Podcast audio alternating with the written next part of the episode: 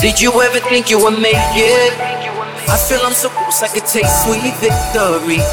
I know this life meant for me.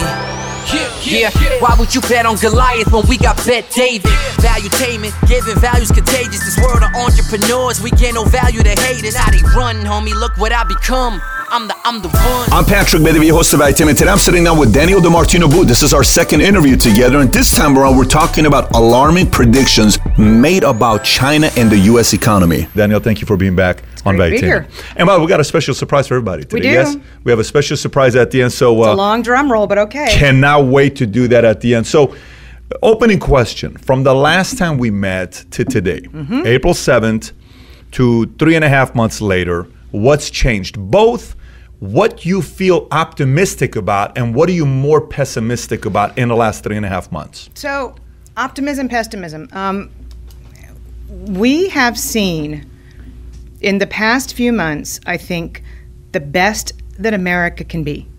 I believe that.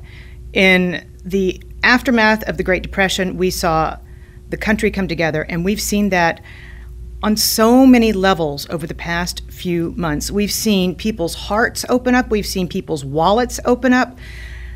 It's just, it's been tremendous. You know, it, for, for a time there, and we're still at risk of this. You know, patriotism was a four letter word. And I, I think that having the country come into a crisis of this magnitude mm-hmm. has helped bring out the best in Americans. And along the way, we're discovering our innovative inner selves. There are going to be generations of new types of companies that come out of this and the, the, the trend towards how we receive services in this country is accelerated exponentially. And I think that that's fabulous for the next generation of entrepreneurs. They've got massive opportunity. That's what you're optimistic about. What are you pessimistic about? What got worse in the last Everything else. 100 days? Everything else. What's the biggest one out of everything? Um, the lack of coordination. Okay. The lack of coordination is going to cost this country countless small businesses. And that's where my focus is.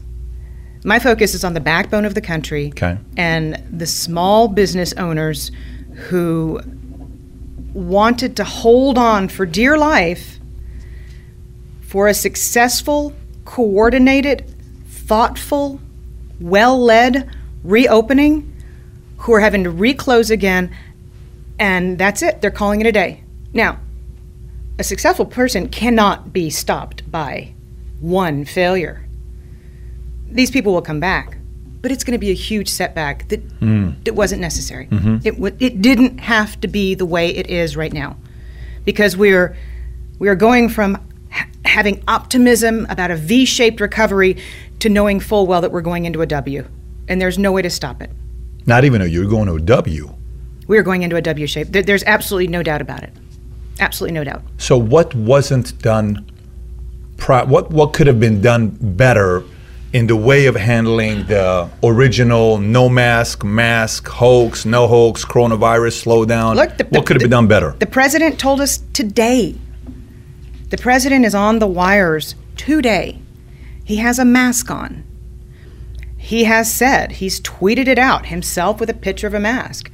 It has come to my attention that if there's not an opportunity to social distance, if that's just not there, then wearing a mask is the next best thing. So, I'm the biggest patriot in the world.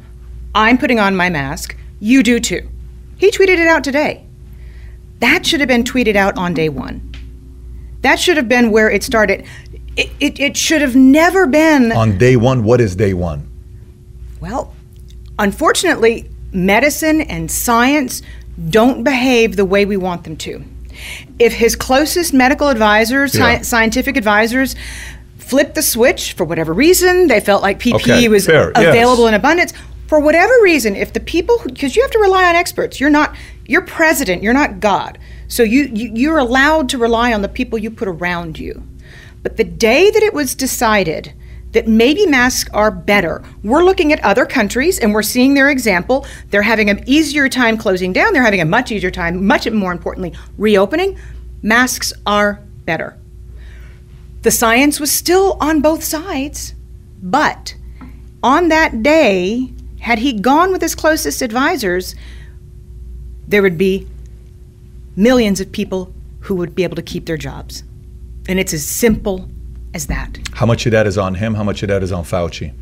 Well, again, he's Fauci did terrible damage to to the cause of masks In the by 60 coming out, interview, coming yeah. flat out and saying that they were not necessary.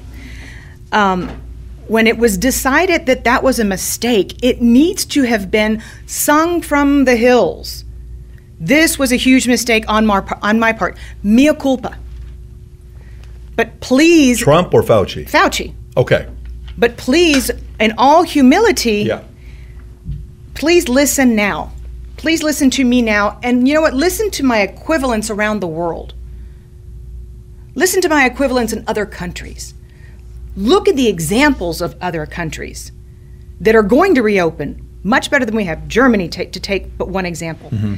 Don't listen to me if you don't if you've lost confidence in me. Listen to them.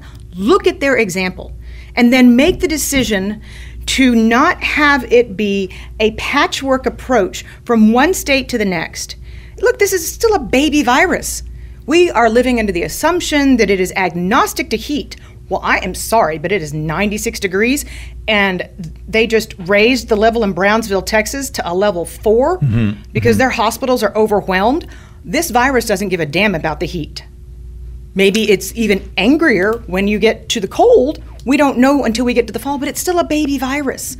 But it's raged through much of the country, and I don't look at this from a scientific perspective. And that is what gets, oh, I don't know, 99% of my Twitter followers so angry. Is I don't I won't look at this from a scientific perspective because I'm not a medical doctor. I'm not an epidemiologist, and I never will be. What I know is that the media is a source of dissension in America and divisiveness, the mainstream media. So every single time I cite a source, I go to this website called Media Bias Fact Check. And they have a spectrum. The Wall Street Journal is right of center leaning. CNN's probably way on the left. I don't know, I don't ever cite CNN per se. But Gallup polls, which has been around since 1935, is mm-hmm. smack dab in the middle, not biased, period, end. And I find it to be a great resource, especially as we get closer to elections, because a lot of polling is biased. So, late April, Gallup did a poll, and they queried Americans based on their age, based on their political affiliation, based on their educational level. What do you feel is the efficacy of masks? Yay or nay? Well, 41% of college graduates believed in masks. So I then, because analysis is about connecting the dots, mm-hmm. not looking at, at different sightings in vacuums. So I connect that 41% or 46% of post degree holders, and I look and see what they make, what their, what their incomes are. These two cohorts go into the top fourth and fifth quintiles of income earners in America 80th to 100%, 60 to 80%, Top 20% of America. Just top 40% of America. Top 40% of America. Top okay. 40% of American earners. Okay. They are responsible for 61% of consumption. US GDP is 75% consumption, put differently. The people who believe in masks, forget the science. The people who believe in masks are responsible for 42% of U- US GDP. Fear, and I know you I know you know about fear, and I know you cannot stand fear. Fear is powerful. If I'm Joe Q American with the greatest spending power and I'm afraid to come out of the door, the economy is going to stop. And you know what? The economy has stopped because they're afraid to come out. Now, there were certain places in Germany, if you decided to go out in, in, in a public place without a mm-hmm. mask on, that's fine. You need to get, get out your wallet and pay a 10,000 euro fine. You make up your own mind. Their restaurants are open. Their restaurants are open 20% over 2019 at this time, right now. Fine, wonderful. People are like 10,000 euros. Oh, wear the mask. But the country's economy is open, and you've got your spenders out there spending. We don't have that in the United States of America. And that means that small business owners who are in neighborhoods of wealthy people have disproportionately gone out of business. Say that one more time. Dry cleaners, restaurants, in the highest zip codes in America. Small businesses and highest uh, uh, uh, wealth of America, they've gone out of business. disproportionately Why? because the people who they serve are afraid to leave their homes. So, okay, by the way, the way you processed that was very logical. I mean, it's just I mean, a pure Harvard way of University reasoning. Yeah. and Brown University have come together because real time data is very hard Sure. to come by. So they've created a national repository that is free. And you can follow all of the data based on highest, middle, and lowest zip codes, lowest income earning zip codes. In the lowest income earning zip codes, the recipients of the $600 extra per week, that's $15 billion a week of fiscal stimulus in this one $600 extra a week in unemployment insurance mm-hmm. that's part of the CARES Act. In the lowest income zip codes, the bottom third, spending through July the 11th was down 1.8% since January. Not even really a blip, right? That's not even a recession. no, it's not. Okay. In the highest zip codes, spending was down 11.8%. That's a recession. I see what you're saying. So what you're saying is the the top 40% educated, these are folks that maybe have a degree, they're they're making decent income, uh, and they're doing a little bit more research than maybe the bottom would, And they can work from home. and they can work from home. They're spending less. The 11.8 versus the 1.8, which is pretty much 10x that, give or take. It's I think it is 10x that. To be exact, is 10x that. That's a pretty scary number right there. Uh, uh, uh, 10.8 is about seven times, six times. It's a big number. Let me go back to what you said with Fauci and Trump, okay? Because this is something that comes up a lot. Sure. So Fauci says masks are not effective, okay? And even you see Fauci when he uses the mask when he was uh, being grilled, I think, by uh, Rand Paul. And Rand Paul is saying, Who are you to tell us where kids shouldn't go back to school? And he's touching his mask, putting it down, picking it up, putting it back up, putting it up, putting going back and forth, right? And here's a guy that we're supposed to listen to. That's not good mask protocol. That's not good mask protocol, and we're supposed to follow your example. Why do you think Trump doesn't trust Fauci? Well, I think maybe he is looking for consistency in analysis, and that's that's okay. But Trump is one man. He is in Washington D.C. Within 3 hours of him, he has some of the best scientists in the world. Whether you're talking about MIT or down in New York at Cornell, he has he has access to all sorts of people who have continued to do the studies. The Wall Street Journal, front page, today says, well, you know what? They have finally figured it out. Masks are more efficacious than not. And by the way, if you want to re- reopen the economy to the maximum that you can, just I'm just talking about money. Wear masks. And this economy, I don't mean to be insensitive to the horror of this virus. This virus is agnostic. The economy only revolves around money. Okay, fair enough. Let me take it a different angle for you here on this topic. So, we've had a lot of pandemics in the past before. I mean, I went and pulled them up and I kind of looked at the numbers because when the pandemic happened, I was in LA on my board meeting and De La Hoya and everybody, you know, said, "Oh, we're not going to come to the board." Folks from Greenwich didn't fly in. I said, "We're coming back." So we came back to Dallas.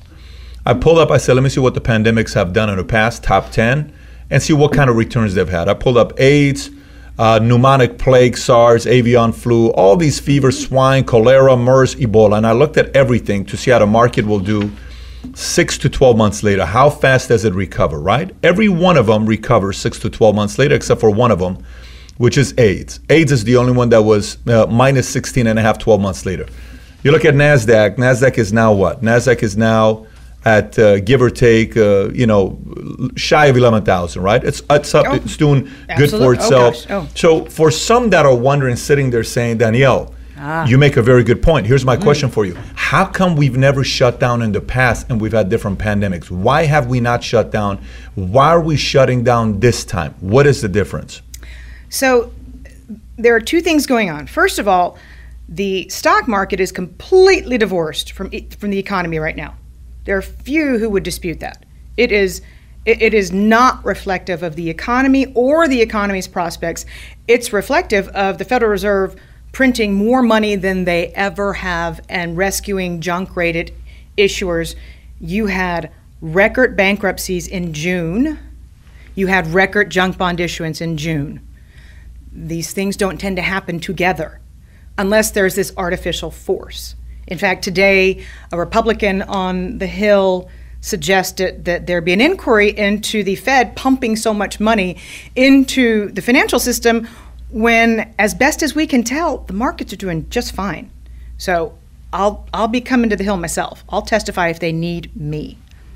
So that's one thing. But you're asking a much deeper question. It takes us back to the first time that we visited. Um, in fact, I spoke to my friend Leland Miller about this a few days ago.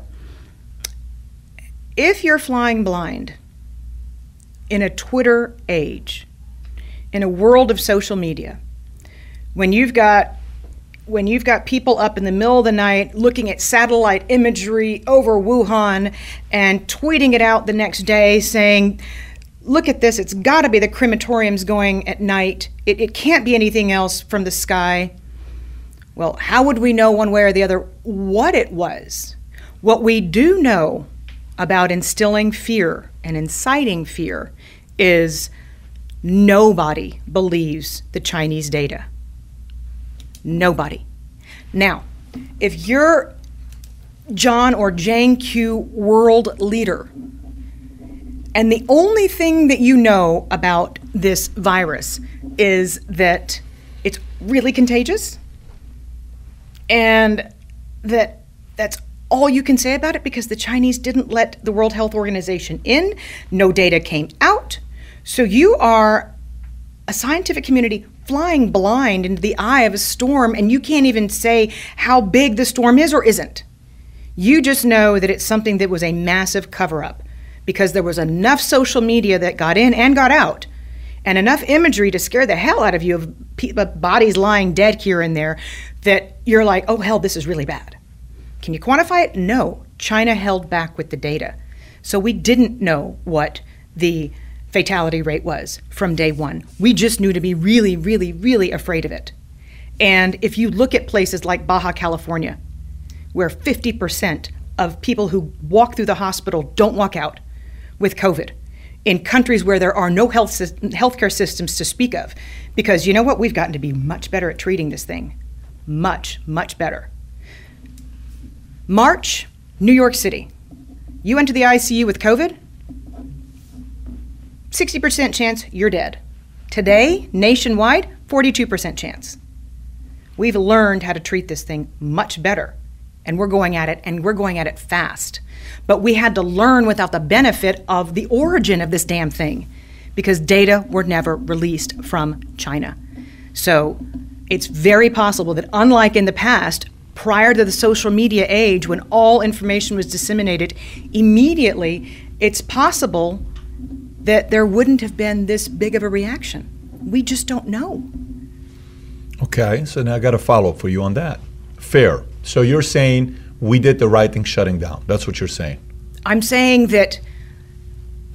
It's pretty saying, consistent with what you're saying. I'm saying that we did the right thing shutting down. I'm saying that Italy did the right thing shutting down. Germany did the right thing shutting down. UK did the wrong thing shutting down too late. Herd immunity, Boris Johnson, that's what he wanted to do until he got coronavirus. And himself and landed in the ICU. They mm-hmm. have probably the highest develop, developed world death rate out there. But closing down and closing down violently and then requiring masks and reopening, that's a different blueprint. I'm okay with that. Because again, restaurants in Germany are up 20% year over year, reservations. But but to, to manage what you're saying, here, you are saying shutting down is the right choice here. It was the right choice. It was here. the right choice here. It was. Okay. Yes. So now now here's my follow up. Okay.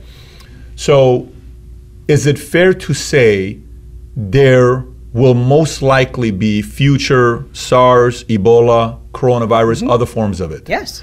Is it fair to say that when this does happen, there's still going to be a 12 to an 18 month period where we can't figure out a vaccine? Probably. Okay. So what you're saying to me is one 90% in the future when another pandemic happens, we're going to have more shutdowns over the next decade or two. It depends on the virus. But how, how do you know if you don't know anything about the virus? Because Well, what, what you do know about the virus is we don't know what the true fatality rate is, and we won't know for a while. We won't. Not until it gets cold again, not until we go past the, the risk of a second wave. But we do know what the contagiousness is. We do know that much. And not every virus in the world is as contagious as this thing. That there, much there we are know. many, there are many other viruses that there are not scores very high and they still didn't shut down.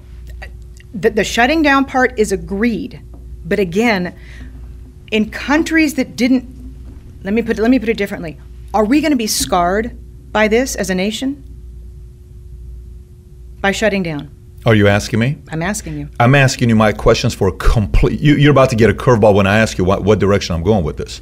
But So- to ask me the question, to, are we going to be uh, scarred by shutting down? Uh, absolutely, we are. Well, so are lots of countries that got whacked by viruses that we didn't get whacked by in Asia.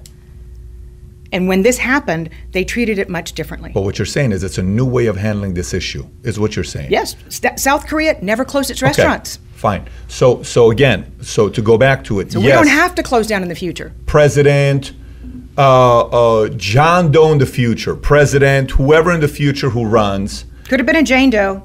Jane Doe or John Doe, yes, or Mary Doe, whoever that runs and becomes president, it's fair to, fair to say that they're going to have a lot of pressure if there's a pandemic that they're going to have to shut down because they're going to say back in 2020. Not necessarily. Why not? No, because we're going to be scarred as a nation. We're going to say we're never going to go back to shutting Do you down know again. the risk of that president not shutting down? no, I don't, Danielle, because nothing happened of to pressure. the nothing happened to the president in South Korea. They didn't shut down. Now, they emptied out their restaurants of half the tables. They went to 50% capacity overnight. Everybody put masks on and everybody social Okay, distance. okay, so- and they didn't, but nothing closed Got it. down. Okay, so what you're saying is it's fair to say we have another virus. The likelihood of us shutting down 50, going down to 50% restaurant, we're not going to be at 100% or 75. We're going to go to 50% and Modify shutting down behavior. gyms, all this other stuff. That stuff is pretty much going to be protocol moving forward. Yeah, modified behavior, yes. Yes, that's a big modified behavior, though. But it's not a shutdown. Fine, but it's still a big modified behavior. I, I agree with that. Okay. But we're but but think about think about the generation of pharmaceuticals. Think about the mass manufacturer outside of Dallas who in the aftermath of SARS was promised a government contract but didn't get one. Think about the next generation of pharmaceuticals and personal protective equipment that's coming to our country, coming soon to a country near you. It's your own damn supply chain. Never to be relied upon the kindness of the people in China again. I'm with you there. But we can we can Sure. we can have our response mechanism can be fast. get that. But but my what I'm what I'm thinking when And I'm that'll ask- create jobs.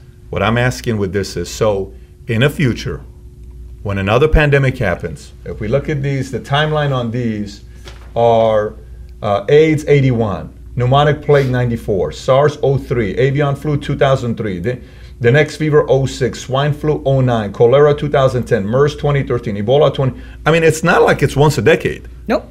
It's every two, three years that we have something It like this that's coming up. Okay. So every two or three years, we should be prepared to potentially shut down or lower ourselves from 100% to 75% to 50%.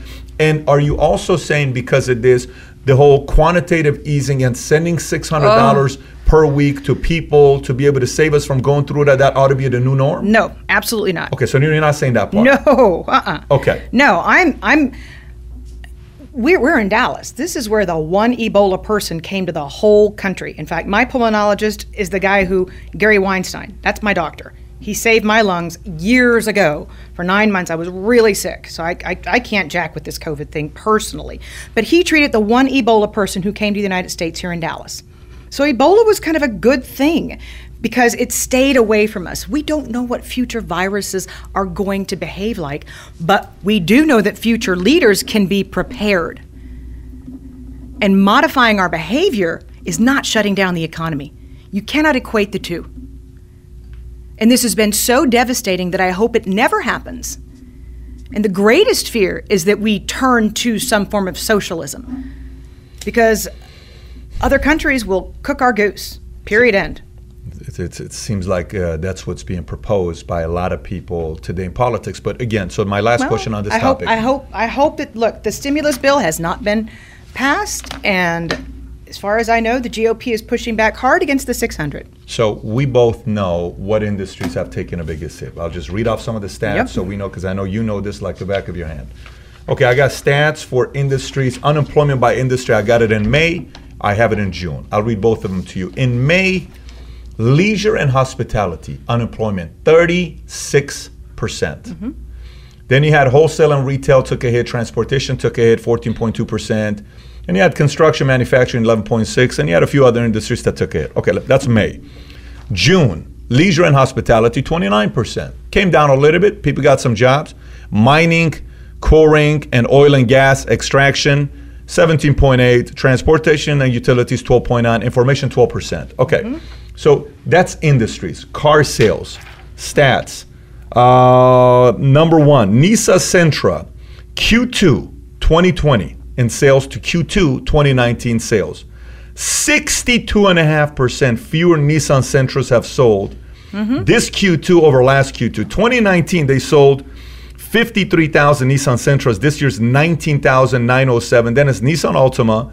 Then it's Ford Fusion. And you have a bunch of other cars. Even even Tesla Model 3 is down 32.5%. Well, if you're receiving an unemployment check, just because you're not missing your rent payment does not mean you can go out and buy a new Nissan Sentra. And you, the, the, the cars that were hit the most are the, the 25 million Americans receiving that extra $600 a week. Just because they're not being evicted and just because they're not working doesn't mean that they can go qualify to buy a new car using financing. I mean, it's just, it's the fact of life. No doubt about it. I, uh, I'm asking this question because mm. if today you're in your mid 20s, you graduated college, I'm 22, 25, 30, and I'm watching this. Danielle, I got a question for you. Danielle, what is it? We just talked about that they ought to shut down and uh, uh, use the formula that Germany used or maybe South Korea used. And if Fauci and Trump were on the same page, fine. If Fauci wouldn't have said 60 minutes and been irresponsible with the way he handles his mask with the Rand Paul, fair. Okay, if they were on the same page and with the shutdown, you know, we would have gone to masks sooner. Maybe we wouldn't have the problem that we have today. But we're getting better. ICU in New York from you know March was at 60%. Today it's 42%. We've improved 18%. Fine, we're making some progress. But you said in the future, if there's another pandemic, we will most likely go the same direction again. That we may have to wear masks. We may have Yes. to go down from 100% to 75% to 50%. Possibly. Possibly. And some industries like gyms may have to shut down. If you're 22, 25, 30 years old today, and you know everything you know, mm-hmm. what industries wouldn't you go into as a career? And what industries would you get into as a career? So I think we've learned that a lot of industries, I mean, there are a lot of companies that are like, you know what? Let's make it to the end of 2021. You can all telecommute to the end of 2021. Lo and behold, we've discovered that our productivity has not taken a hit, and we it, it is it is in, it is the industries of tomorrow. It is the innovative bent of the future. It is not industries that require a lot of touching, and people don't ever think of the United States as being a low labor cost country. It's the last thing you think of. You think of all these generations of outsourcing to China and Vietnam. and- Sure. however, we've had a huge chunk of Americans who've been very underpaid for a generation. And that's how small businesses have been able to grow in this environment. They've been able to grow by virtue of the fact that they can bring labor in cheap. Now, small businesses are going to automate. Now, small businesses are going to find a way of doing hands free transactions with their future customers. Chipotle has put in all these drive throughs so that they can try and keep up top line revenues without having people come into the restaurants. There will be uh, whoever is the youngest, smartest, graduating from med- medical school right now, who is starting a nationwide telemedicine network is going to be the next billionaire out there. And frankly, as a mother, it's a little bit too late because I've gone to one too many pediatrician's appointments and waited in one too many doctor's offices when apparently I'm coming to find out because of COVID, it could have all been delivered to my home this whole damn time. So who knew? But there's going to be a whole new generation wow. that makes our life a lot easier. And bring it. Bring it. That means that mom and dad can be more productive. You're not taking time off from work to go sit in an office life's going to be more streamlined in the future, and that's great. Look, there are there are the next generations of manufacturing capability in the world happens to be in China. You know what? Let's bring it home. Let's us be the next generation of manufacturers. Industrial production in this country has not declined since 1980. Industrial production in the United States has gone up since 1980. Employment in the manufacturing sector has come down as we have automated. But we, what we haven't done is we haven't taken it to the next step to where we can get beyond China and actually start to employ more people because we're making things better than they do. That requires making sure that our kids get well educated. That's hopefully something that has come out of this disaster is that you can't ignore the inequality divide anymore in this country. You can't. Period end. You can't be like, oh, that's nice, I'll give to charity, but I better live in the right zip code so I can send my kids to public school. And the heck with the rest of them. No more. The inequality divide has officially cost this country. And if, if we don't know that it's time to educate our children, if this wake up moment does not wake us up, about the need to make sure that our kids are the future scientists and engineers of the world, there's something really wrong with us. I'm sitting here looking at George Washington. He's spinning in his grave if we don't figure this up this out. You still haven't answered my question. About? What industry would you get into? I don't I don't know what industry I would get into. Whatever the next I'm I'm not an engineer. I didn't go to engineering school. But today, today what if you were if the Danielle that thinks I the way you do, you have access to all the information. What, I would get into I would, would get into, into computer engineering computer engineering? Sure. Why? Well, one of my dear friends is one of four. She has three brothers. Her three brothers' parents told them, and she's 40 years old. Her three brothers' parents told them, You can do anything you will pay for any graduate degree that you want. We don't care if you want to go do underwater basket weaving and get a PhD in it. We won't pay for anything unless your undergraduate degree is in some form of engineering. One of them is a chemical, chemical uh, engineer, one of them is a structural, one of them is a mechanical. One of them went off to get his MBA, one of, one of them went off to be a doctor. They're all really successful and they have that backbone. That have that backbone to fall back on of an engineering undergrad. When I was getting my MBA, those engineers would come in, hungover,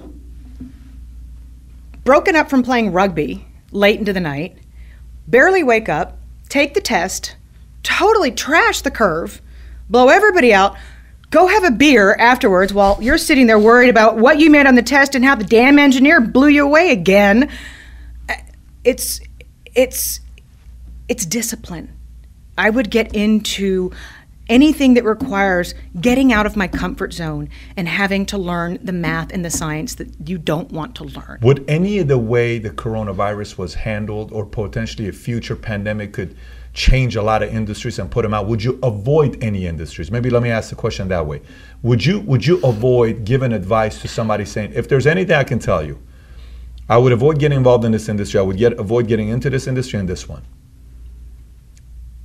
well, I mean, it's easy enough to say I, I don't have great aspirations for my kids to grow up and become waitresses, or or the lady who does my mani pedi, which involves let me ask a question human contact. Way. Here's a different way. Okay. But I will tell you this much: I, I will answer the question in a different way. A lot of a lot of the consulting firms of the world right now are realizing because their clients are truly it's not like a minor industrial recession like we had in 2015 and 2016. This is like a really big kid recession. It really is. It's pull up your underwear. It's it's this is serious stuff. A lot of consultants are going to be a little bit redundant going forward. When companies have to be a lot meaner and a lot leaner than they are today. I think business travel is going to take a generation to come back. A generation. a generation back. to come back. People are going to study how much money they used to spend on travel and expenses and realize that they were able to bring together in the heat of the crisis people from coast to coast. And by the way, Joe, you know, whoever's in Korea, he can come on in too because we don't he doesn't we don't have to fly in business class to come to this meeting in New York that's going to cost the company God knows how much money. We're all getting together because Zoom is yesterday. We've got the next generation of Zoom. We can smell that the other guy across the world's got bad breath. At this point, the technology's coming and companies are going to save a lot of money and they're going to realize that they can save a lot of money without I'm not naming names, but without having McKinsey or Bain or Deloitte have to come in and say, this is how you should approach this problem. You give an executive who's going to come out on the other end, who's still an executive of a company, they're going to realize that there was a lot of fat in between that they had been sold by corporate America. So the, the 165 starting salary at McKinsey with a $35,000 signing bonus is gone. That damn engineer who got it and bought a 911 the day of graduation. I'm telling you, he did. This is changing the game, by the way. So, okay, let me ask it a different way. Here's a different way. You're an advisor. We have a bunch of entrepreneurs they have millions of dollars to buy businesses. Mm-hmm. Okay, so they they're not going to be waiter or a waitress, but they may buy a restaurant with a good chef. They may buy into real estate. They may buy into technologies. They may buy into different things. If I'm somebody that's not necessarily the guy that just wants to invest and be uh, passive, I want to put my money into business and start a company. What industries would you look at? Business, not a job or career the businesses that I would look into would be healthcare number one. Healthcare number one. Healthcare number one. Why is that? I mean, we're trying to kill the baby boomers, but we're not going to succeed. There's going to be some left, and and the way that they're delivered medicine, still the same. Huh? The, the future of medicine, and my generation's not getting any younger. So I think that the I think and there's no reason that there should be a 10x differential between what you spend on a mask in China and what you spend on a mask in the United States. Somebody's going to figure out how to make this stuff cheaper. So you're, you're talking about really tight minds that that know how to not just innovate, but innovate smartly. One up them. But but I think I think telecom is one. I think that there will be a different way that we we're, we're not going to stop going on vacation we're in a big pause period right now. We don't want to go into high rises anymore, up and down elevators necessarily. We're kind of leery and weary of air conditioning systems, but you know what? The flight that I took out to Los Angeles recently, what I was told?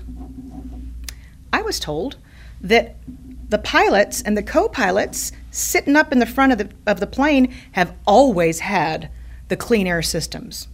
Can't have them getting sick. Rest of the plane, screw them but can't have the guys in the front getting sick. It was just a matter of expensing, spending the money to deploying it.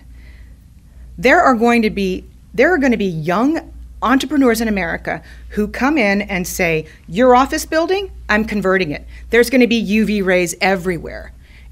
If a germ wants to even make itself present, uh-uh. No, I've got technology. I love that. That's going to zap everything quietly. There's no chemicals involved. Nada. Flying is going to be safe. Going to the office is going to be safe. Going to a hotel is going to be safe. There you go. I mean, when I stayed in a hotel recently, they removed the stationery. They, I mean, it was like walking into a prison cell, a very expensive one, because they had to remove everything mm. that could have germs on it, possibly. Mm-hmm. No, there's a technology out there for that, and it's going to be applied everywhere to, until we we're like, fine, whatever. So there's a new virus. I'll put my mask on when I go to the grocery store. If I don't have it, I had my Sam's Club delivered today. Thank you very much. Gave the person a nice tip. We all tip nicer these days, don't we? We all tip nicer, and we should, because we're like, they're on the front lines. They're, do- they're the ones out there doing the things that we don't want to do. Therefore, you tip higher. But I had all my Sam's Club delivered today. But if, if the time, you know, if, if for the next pandemic, and we know it's coming, because this this puppy is some kind of gradation of, of, of coronavirus and HIV. In younger people, it attacks it attacks the organs like HIV attacked the organs. So God knows what the next generation of virus is going to look like, but there will be people who come out and invest in business lines that make the world a safer place, such that the, the gravity of the shutdown will never have to be reality again. And somebody's going to make millions off of that, billions off of that. Yeah, I was at Four Seasons in Dallas, and the floors to go up the elevator, they say you can't stay in those rooms. The only ones that are available is the bungalows. So the whole thing with going through elevators, they were uncomfortable doing that. But at West Palm at Breakers yesterday, they had no problem. They kept the elevators open. If you think about that, Four yeah, max. yeah, four, but four people max is what they kept it, and there was sanitize. There was masks everywhere, sanitize. So they had a system for doing that. But you know, we're talking about industry. Yeah, but. I'd rather zap the air. Yeah, I mean that that would be the ultimate is if we can do that. Here's a question for you. You're in the business. I'm in the financial industry. Financial industry is the lowest for having taken a hit. Why is that? Why is unemployment the lowest in financial and insurance? Well, the, the Fed has been very kind. Tell me more. So, the beauty of Jay Powell pulling out the bazooka and quantitative easing, the likes of which he's done, and making sure that companies, because you, you have to understand the math, okay? This is pretty simple. Non financial businesses, that just means all businesses in America except for banks. Mm-hmm. So, non financial debt as a percentage of GDP on December the 31st, 2019, was 74%. That is a record in U.S. history. Normally, again, very simple math, normally your non financial debt to GDP peaks out during a recession, mm-hmm. right? Because your GDP goes down, your denominator goes down. Mm-hmm. So as a percentage of GDP, it peaks out. Prior to going into recession, at the end of 2019, 74%, record high, including any and all US recessions. Awful. We were ready for not a black swan, not the coronavirus. We were ready for a sneeze because we had over leveraged ourselves so much. So, since then, and the Fed knew it. So, since then, from January the 1st until June the 30th, non financial debt in the United States has grown $2.5 trillion. Why? Because the Fed forced open the markets by saying, we will buy junk bond. This is moral hazard. The risk return, that math is gone. You can take the risk. We'll handle the return. Don't worry. We've got you covered. To quote Jay Powell, we'll make you whole. So, what happens when a company that should have gone bankrupt, like a casino operator or a really indebted cruise line or a hotel chain that was up to their eyeballs in debt, when you say, you know what, instead of restructuring, because your balance sheet is terrible and you should go into restructuring and your creditors should lose and your shareholders should. Instead of that, let's instead give you more debt. Fine. What does that do for American banks? What does that do for the financial industry? $45 billion in fee and trading income in the second quarter alone hmm. to the five largest banks in America. A little gift from Jay Powell. That helps them offset the $25 billion that they had to set aside for future loan losses. Good business if you can get into it. Not American, but it's a damn good business. What would you have done? I would have let the bad companies go. It's kind of, it's capitalism. It's how it works. Yeah, we talked about this last time. We I- did. But you know what's know different between now and happening, then? Two and a half trillion dollars. And do Yeah. Hmm. you know what that means when these companies do eventually go bankrupt? That means that people lose their jobs because there's much less value to be carved out of a restructuring process because you've put that much more debt back on the balance sheet. So you're not talking about the future bankruptcies of America because these are insolvent, badly run companies. Mm-hmm. You're talking about a liquidation. And that really upsets me. Yeah, it makes you think when you're when you're looking at this because, you know, do, do you think there's another element where the financial industry is also doing well because they've learned how to adjust to sell through Zoom and no longer have to do the face to face? Do you think that was already going on prior to it? I mean, that's that's part of it. But if if the stock market wasn't at all time highs, how would the financial industry be doing? It, it's kind of Jay Powell still can't let the stock market go. The stakes are higher than they've ever been. So you don't have to be a financial. Adv- There's not much advice to give. Own the stock market. Dot dot dot. Don't do anything else. Just own this. By the Yeah. way, gold has done very well. I wonder Very why well. that is. Yeah. But that's not what a financial advisor is going to tell you about because they're not going to make money if you own gold. they're going to make money if you're long the stock market. And so what they've had to tell their clients has not changed over the last several months. Even with the price of 18, 17 as of today, do you still recommend buying gold?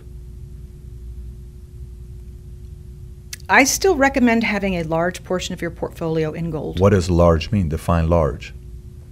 I think 10% is Oh, too low. Oh, 10% is too low. I think so. You know, the Now- number's typically been 5%, not well, even I know, 10. I understand that, but if we're going into a different kind of economic regime, I mean, we had a falling interest rate environment for 38 years. These trends tend to take a while. If, let's say, we end up with socialism in America or some variant of it, I think inflation's going to rear its ugly head if we keep the printing presses going. The socialists say we can go forever and ever and ever. We can't.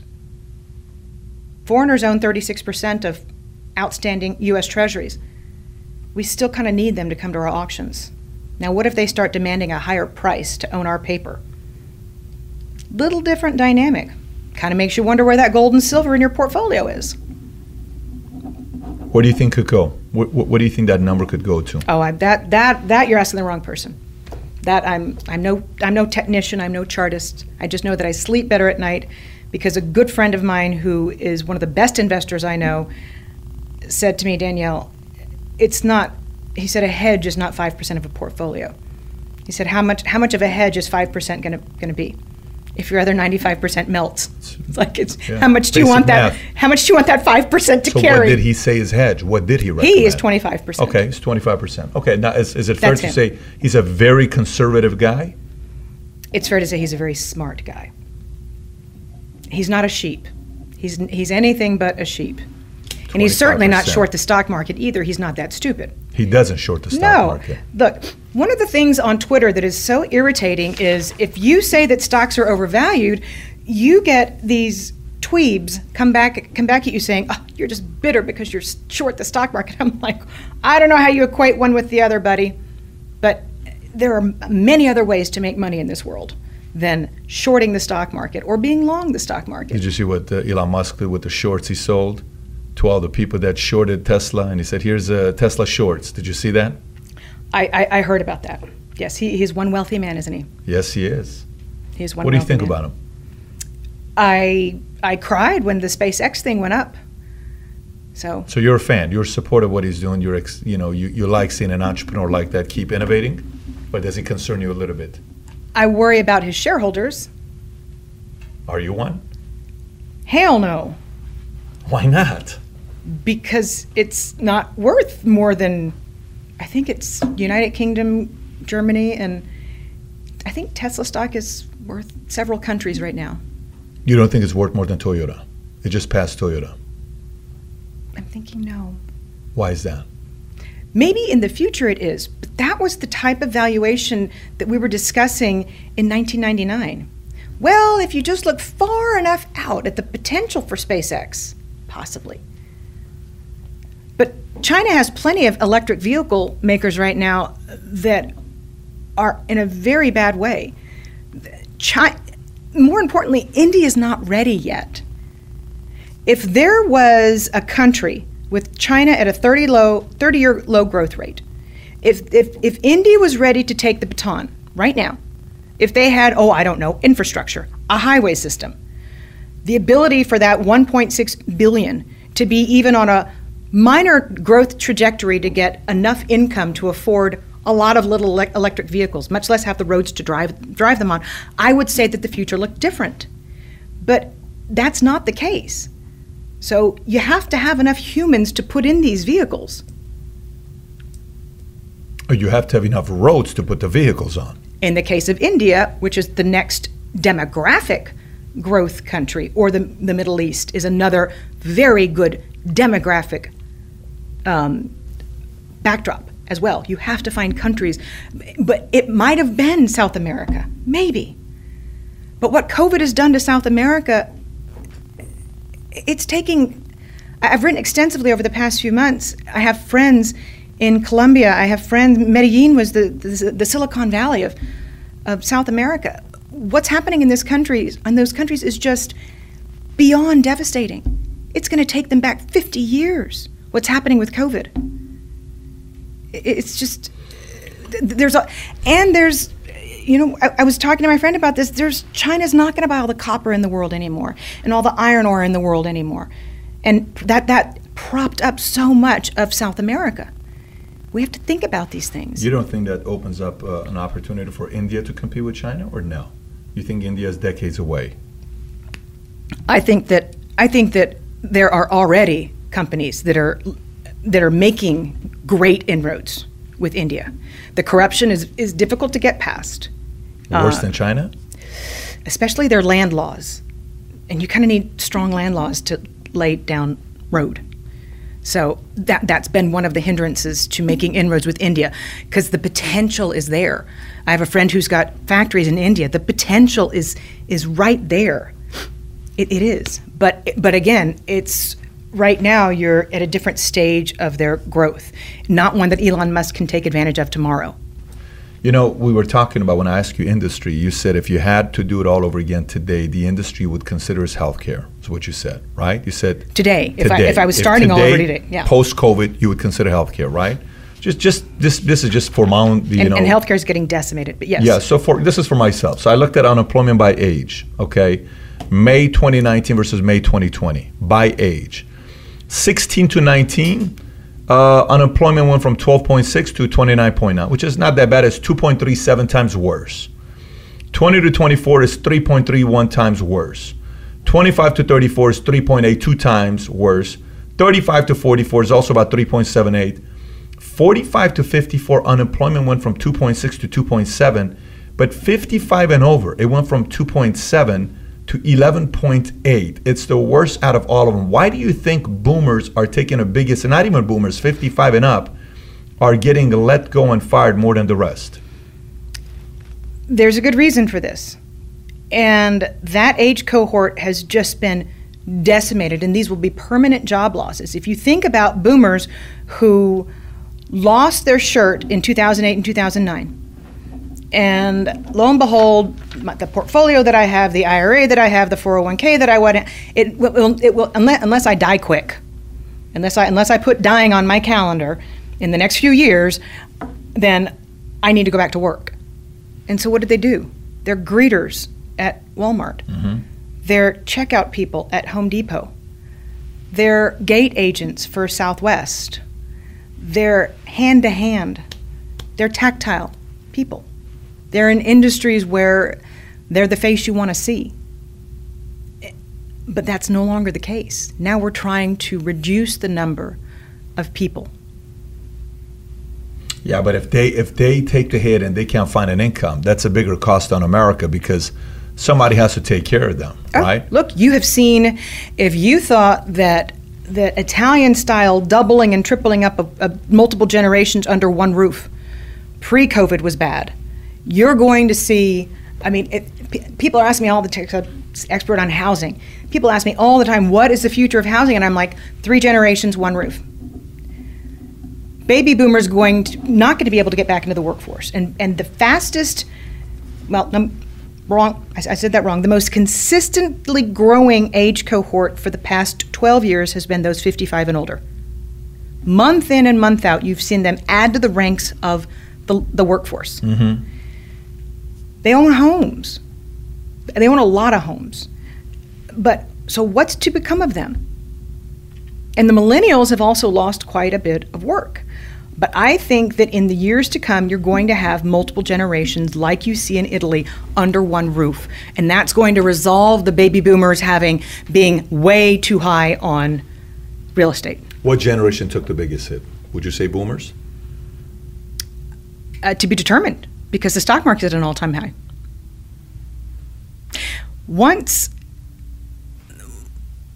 once we go through what we're going through, what we're starting to go through, which is the, the beginning of the W, we're seeing activity in the past two weeks. We're seeing hotel occupancy rates. We're seeing daily rates at hotels come back down. We're seeing um, we're seeing um, TSA throughput come down since July the fourth. We're seeing a lot of activity get pulled back as vacations get canceled, business trips get canceled, people are like finally venturing out and they're like, hell, I got to bring it back in.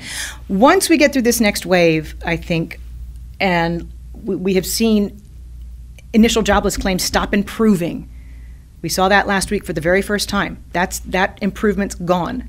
So once we see joblessness starts start to creep back up, and I think the stock market will get the memo then you ask me which generation's been hurt the most. Because. Too early to tell. Baby boomers, but they've got a lot of home and they're relying on their portfolios. Yeah. And not much age in front of them to, to, to resolve it. Makes sense. Makes sense. Uh, uh, are you buying these polls saying that Biden's going to beat Trump?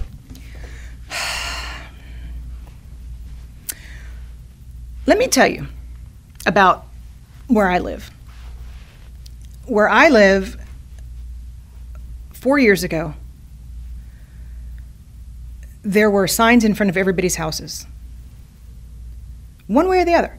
Mm-hmm. More Trump, for sure, than there were uh, for Clinton. You drive through my neighborhood today, you'd never know that an election was taking place. No signs anywhere Nobody's saying anything in private company. Doesn't even come up as a subject. Three political action committees with Republican money behind them to elect Biden. So I don't know what the silence means. I don't put much I don't put much in polling because the polls were completely wrong and Trump rode into office, showing us that the polls were wrong. The polls were saying that Brexit wasn't going to happen, and it did. So until they come up with a better methodology for polling, I'm not going to put too much stock in it. But I can tell you that the drive by, the way that Warren Buffett used to assess companies, if I can kick them in the tires and I can figure out what they are, then I'll buy them. Fine. I can't kick this election in the tire because nobody's saying what they're doing. I don't even see bumper stickers. Nothing. It's quiet. That tells me that Biden will probably win, but I don't know. That tells you Biden will probably win? Who are you more comfortable with? I don't know. Tell me who his vice presidential candidate's going to be. Okay. Which vice presidential candidate would make you feel more comfortable with him? I've always liked Mike Pence. I'll tell you that much. So I'm not going to answer your question. You just did. You just did. Well, Biden's not going to choose Trump. I mean, Biden's not going to choose Pence. That's the point. So I, I, I, I, understand. Look, remember, I'm sending two of my boys off to Culver Military Academy, which is on, you know, it's half a mile from where Pence's family lives. Pence, pre Trump, I'm walking through the Indianapolis airport I've been writing about unfunded pensions for my entire career. And I'm walking through the Indianapolis airport, which is a great airport, by the way, very clean. And I'm reading this billboard that says, Our pension's the most funded in America. And I'm like, My hero, who is this person? So I stop, I Google, I stop, boys, Google it. Governor, state of in, in Indiana. This is June of 2016. I, I've never heard of Mike Pence. Wow. What a way to look at it. Well, I'm a fiscally conservative person. I believe in balancing the budget. I believe in bringing down the growth of debt in America. And he is a fiscally conservative, proven person. I don't think that Biden will be that way. I, he's already said he won't be. It's a matter of public record. Yeah, he said he's going to raise taxes, and they clap for it. Uh, uh, who who else in the marketplace, if they ran, you'd get behind them? if there was another person running right now, you, would get behind them or her. Well, I've always found Mark Cuban's approach to the COVID pandemic to be very rational. I've listened to him closely. So if my mother likes today, him. I mean, look, anybody who my mom likes, I have to like. Well, I mean, it's dangerous if you don't. But she's, oh, honey, have you heard him? He's on TV. So. Um, so if Cuban ran today, you'd vote for. You'd, you'd you'd be excited about him. Well, I'm a Mavericks fan too. That helps. But yes, but he did say if you want to address what's wrong with small business in America, put a push a push a pause button. Just provide for overdraft protection for those small business owners until we get past the worst of this. Don't don't don't even take it to Congress. Don't even don't go there. Don't go down there with them. Push a pause button. Keep all the small businesses in America open. They'd still be open today if we'd taken that. I know sometimes keep it simple, stupid is the wrong. It does not belong in Washington D.C. But we need a different way of doing politics in America today, and there are a lot more people who are coming out and talking openly about it. This is a magnificent opportunity. A friend of mine asked me a few days ago, Danielle, who would win the election if it was one year out, considering how many people would be able to run instead? What'd you say? I said Mark Cuban. Uh, you know, here's a question for you. You know, and I'm not some Mark Cuban huge fan or anything. He's just one person I've listened to talk about economically the pandemic in a rational, logical manner that doesn't hurt my wallet. Yeah, you know how uh, uh, uh, people say they look at your relationship or your marriage or your way of handling any situation and they'll say you know what? If i were her i wouldn't have done that. You know if i were him i wouldn't have if i were if i were if i were and we all do it right? Everybody does if i were. It's a fun game to play if i were right? I hate to do it but okay. yeah, but you know in in the if i were game we always are the wiser one. The person saying it is always a wiser one smarter one it's more sophisticated because we sound better saying if i were we don't have access to the whole situation you know, I wonder how much of these, if I were president, I would have done dot, dot, dot. They actually would have done because everybody sounds like a, more of a presidential president before they become a president, and then they become a president, and 90% of them don't do what they said right. they were going to do. So you find somebody who says what he's going to do and you don't like it, he gets president, he becomes a president, and he does what he said you didn't like he was going to do. At least yep. you got to respect the fact that he said he was going to do what he was going to do. I just wonder how many of these guys actually will do what they say they're going to do. But I don't think it's one person. I think it's a country. I think it's the middle. Think about think about the United States population today as a barbell. You got the people over here whose backsides are covered by fiscal stimulus. Make sure they don't get evicted, make sure blah blah blah blah blah. $600 extra a week. They're covered. Their spending's barely down. Think of the people over here who were like, hell, if, if they raise taxes that much, I'll move to New Zealand. I'll just leave the country. I'll go. Think about the people in the middle who've closed their small businesses, who've worked hard their whole lives, who tried their best to keep their payrolls going, who are suffering not by any fault of their own, whose economy is closed down again, putting the nail in the coffin of their future for a while. I want this portion of America to come together and not get behind one man or one woman, but a whole different way. I believe in long cycles, but it takes a lot to trigger the rise of a third party in America. But if this, again, isn't sufficient, what is? My oldest is 16 years old. He's voting in the midterm elections. I hope that the midterm elections are going to be a pivotal turning point in this country. I hope that we see that it's not one man or the other that's going to fix the situation because it's not. It's bigger than one person. You have to get, I'm not, ugh, drain the swamp. I don't even want to say it. But you have to come to a whole different way of approaching politics in America that gets rid of all this red tape, all this bureaucracy, to where you can get, get enough people in office who are rational to get something done. And you can't just say that because there's no term limits, we can't. Fine, we have a constitution. Bring a referendum around. I mean, if there are enough people in the middle who still love this country, then we can change the Constitution. We can impose term limits. These are things we can do. And we should do them. But uh, no, you're right, it's not one person. It's not one person. Because how many have gone off to Washington with all the hopes and dreams and aspirations and I'm going to stay clean, and then why I need four more years? I just need one more term. I'll get it done then. And they become part of the system. That's why you don't need one or two great leaders.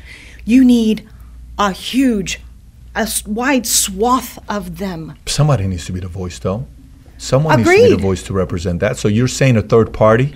You think we're ready for a third party? I think we're I think we're beyond ready for a third party. What do you call that third party? Independent, libertarian, or a new party? I could care less. It needs a whole new name. It needs Not a whole- independent or libertarian? A whole new name? Libertarians have been trying at it for how long? Well, they have boring candidates. Every, Thank oh you. gosh, they have boring I had candidates. to I had to text somebody a few days ago and say, "Who's this person?" I mean, we talked about it in?" in the podcast. I said, please stop with these videos. There's just nice person. She seems sweet, but come on, man. You need a person that's going to get out there and be a little bit bolder. So, bold. yeah. So, is it more individual or is it more party? Because there's got to be somebody you get behind. You need someone to be the voice. You do, but you need somebody and a bunch of people behind them also running for a bunch of important Senate and House seats at the same time. You're looking at a. You don't. You're not looking at an eight-year run though. You're not making changes in eight years though. I'm not dead yet. No, I know that, but what I'm saying is, And they say that this Generation Z is on fire. yeah. They say Gen Z is ready to rock and roll, ready to work hard. If we, if, I mean, if we need a change agent, apparently we've got them. Have you ever talked to the, uh, Trump's camp or no? No. You ever spoken to Pence camp? No. Never have. I speak with his Secret Service contingency when I'm driving around Culver when he's got his family reunion there, but that's as close as, I, That's- as I've come. What are your aspirations with politics? You sound like you're, you know, you could you I- could I really is- inspire some people. I am happy to back any movement that's rational. I really am. I have a voice. I'm I uh, clearly I'm not quiet. I'm ready to use my voice to bring about change in this country because I love my children and I want their future to be different. Do you have plans of running? No. At all? No. Why not? I- It could be past my time.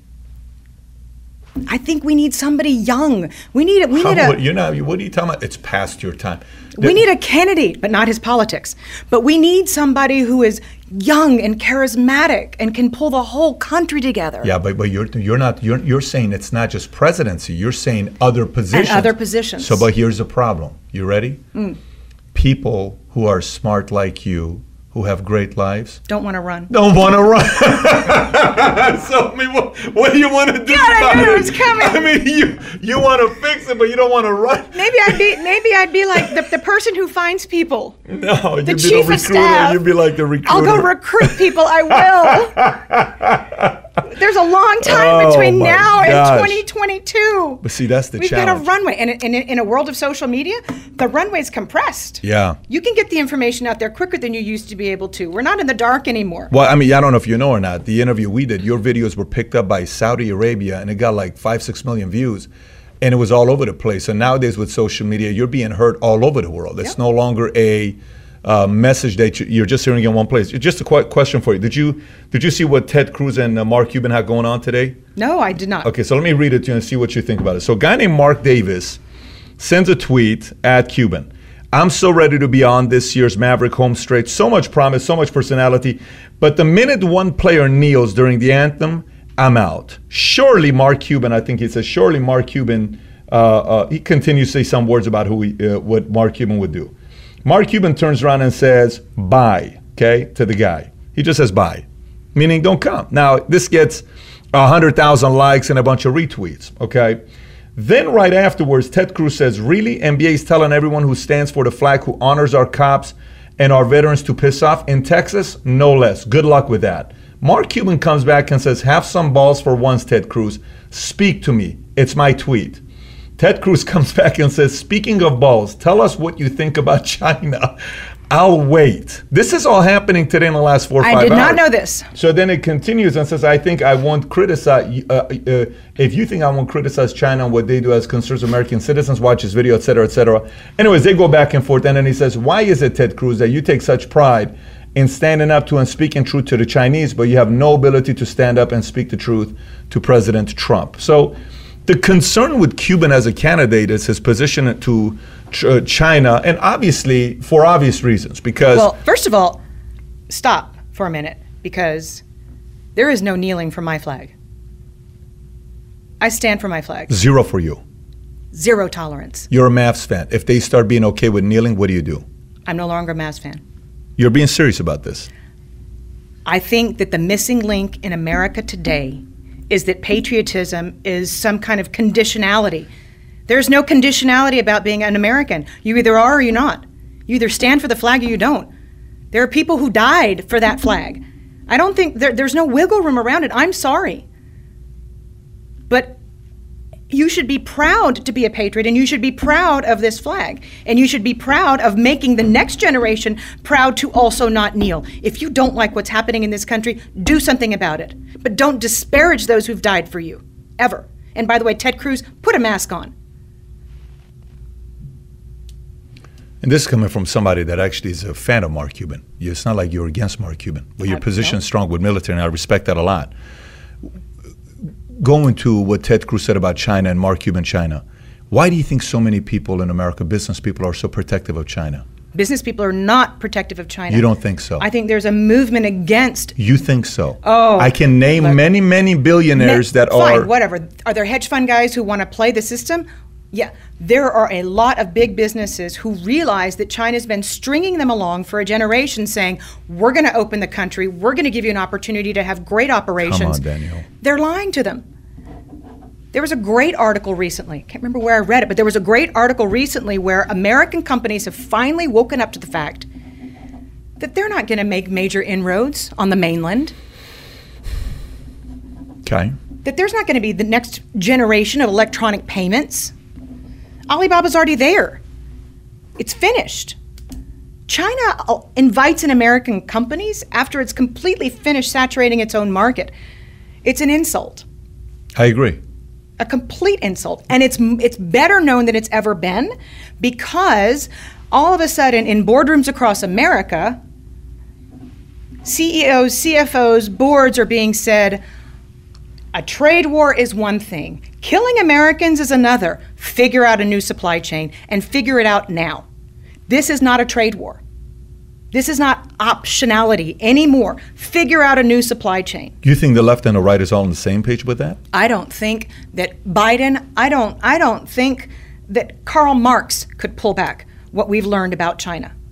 I think if there's one service, if there's one service that's been done, it is a greater recognition of the fact that it's not about soybeans and it's not about corn, it's about 5G. And other countries are figuring this out. Look at what look at what China's trying to do to Australia. Look at what China's trying to do to its other to countries that have benefited from Chinese policies for years and years. For these countries to stand up to China and say, had you released the data on the pandemic, maybe we, Australia, would not have shut down. And we wouldn't be going into the first recession in 40 years. But Australia led the independent inquiry at the World Health Organization to look into the origin of the virus and was backed by 116 countries. 116 countries. And Australia benefits arguably more than any other country in the world with their natural resources exports. And they still stood up to China. I think that there will be a change, and we don't need the change in our farm uh, in our farmland and lies from, from China about how much they can or will buy. I'm happy that they're buying American American soybeans. That's fantastic. But don't come into my 5G network. And other countries are figuring it out. And it can't just be one country. Because it's the next it's the next the, China's artificial intelligence, their robotics, their 5G. These are the things that Americans need to be doing. You're asking me about 20 to 25 year olds? One up China at what they're doing and make sure that they can never have espionage become a part of taking us down again. And yes, a lot of countries and companies, companies both are figuring it out. I agree with worldwide. I agree with a lot of countries are turning their backs on China. But companies in the United States are as well. I don't think the NBA is, and I do not think Hollywood is. I think those two industries are uh, so reliant on the need to have China play NBA games and China play Hollywood movies that they're so frightened of saying anything about one GM from Houston says stand up to Hong Kong and what's going on. He gets hollered and LeBron, you're you're out of line, and he wasn't prepared. What he said, and nothing against China. They'll say anything against anybody, but they protect China. Anything against anybody except for China. Well- They'll call out the president. They'll call out the uh, businesses. They'll call out any other place that they, they will not touch China. Have you been following this with the NBA and, and Hollywood? I, I, mean, I, have tangentially. I don't follow Hollywood very closely because I don't listen to too many people in Hollywood very closely. So it's. I, I think you would like Ricky Gervais. I don't know if you saw Ricky Gervais' speech or not. Uh, yes, I. Yes. Okay, he's he's one person you ought to follow. Can you say barking like a seal? Yes, that was me. Um, but but to your point about the NBA, to your point about kowtowing to China, for any reason, if that is a requirement that we bend for commerce, then then the future of this country, as I described the barbell of the paying people not to work and being filthy rich, and there being nothing in the in the middle, no middle class, no middle income earners, no entrepreneurs, no small business owners. If that's our future, then we bend forever. Or, you know, will the real American raise their hand and not let this happen?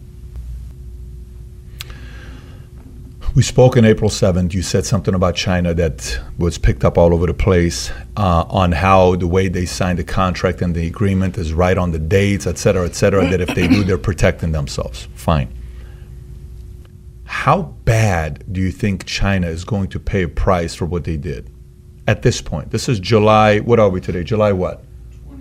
20th. 20th. July 20th. That was April 7th when we spoke. How bad is China going to pay a price for what they did? Well, what China's not going to do is crash. They can manage their decline. They've been carefully and methodically managing their decline for years. Fake data. They can continue to manage that decline, but they're not in the position of strength that they would have the rest of the world believe. And what this virus has done has weakened that position further. That's why they've signed a 25 year secret agreement with Iran for security purposes. It's not like it was on the front page of the Wall Street Journal. It was It was some places, but it wasn't Wall Street. Right. No, I'm with you 100%. They are definitely trying to $45 billion, $46 billion. to build alliances. Yeah. And you wouldn't be building alliances if you didn't feel like you had to. They've got very little goodwill left on the entire continent of Africa. Very little. They're not going to have much goodwill left in South America because what we were talking about. They're not going to buy all the all the copper and all the iron ore from those countries at a time when those countries' economies are devastated. And they've shown their true stripes to countries that they're supposedly friends up with. So China is not going to crash, and everybody wants that to be the case. But if you can print money and then tell bankers at gunpoint to put it into the economy, which we cannot do, you can manage the decline. But how strong they are going forward is a different story. So to think that there is this narrative that the United States is in a position of weakness vis a vis China is wrong. Absolutely wrong. And this pandemic has been beneficial if you're looking at war games, so to speak, to us, to the United States. Uh, who else do you think China is getting close to? You think China? You think Russia and Putin trust China right now? I don't think Russia trusts anybody, but Russia likes to be there. Russia, Russia just likes to have an invitation to the party. They just want to be sure that everybody knows that they've got tanks and they've got oil, but they don't have much else other than that. But they do have a really long border with China. Yeah. And that alliance is eh, pretty good. Saudi Arabia, possibly. Russia's like the uh, brother who keeps in contact with your ex. That's a really good way to put it. Very weird. What are you doing, with my ex? Yeah. Like, let it go. You know, we broke up. You're supposed to be on this side. But it's very weird what uh, Russia does. They have an interesting way of doing things. Russia likes to. Russia, Russia's like that itch you can't scratch. Yeah. They just they like to make trouble. It's what Russia does Yeah. because they're not dominant, But and so they never will be again. But they can. But that's not to say that that that China can't build alliances. Last last question here for you. So I have my thoughts. I'm curious to know what you think. I mean, you saw how bad the protests got at one point, mm-hmm. and it was pretty ugly, going mm-hmm. back and forth. Do you think since we're in July right now, you got July, August, September, October, November. Okay, Goldman Sachs said the election this year is going to be very similar to the one with Gore and Bush. The fact that they're not going to finally, they're not going to know who wins for another three weeks. And Gore and Bush was 35 days. They feel this one's going to be the same way that we're not going to know the news right off the bat, and they're going to have to recount, et cetera, et cetera. Okay, fine, no problem. What are your what your opinion about how ugly things are going to get in the next few months? Could we potentially have something close to civil war, or do you think things are going to get pretty peaceful the next four months with the election? I think that politics in America today is about money. And I think that people with money are aware of the risks that you describe. And if you can buy elections, which you can in this country, then you can get rid of that gray area if you want to put enough money towards it.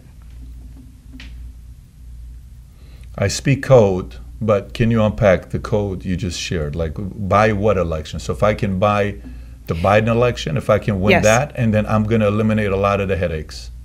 If there's a landslide, everything you're talking about goes away. I don't think it's going to happen.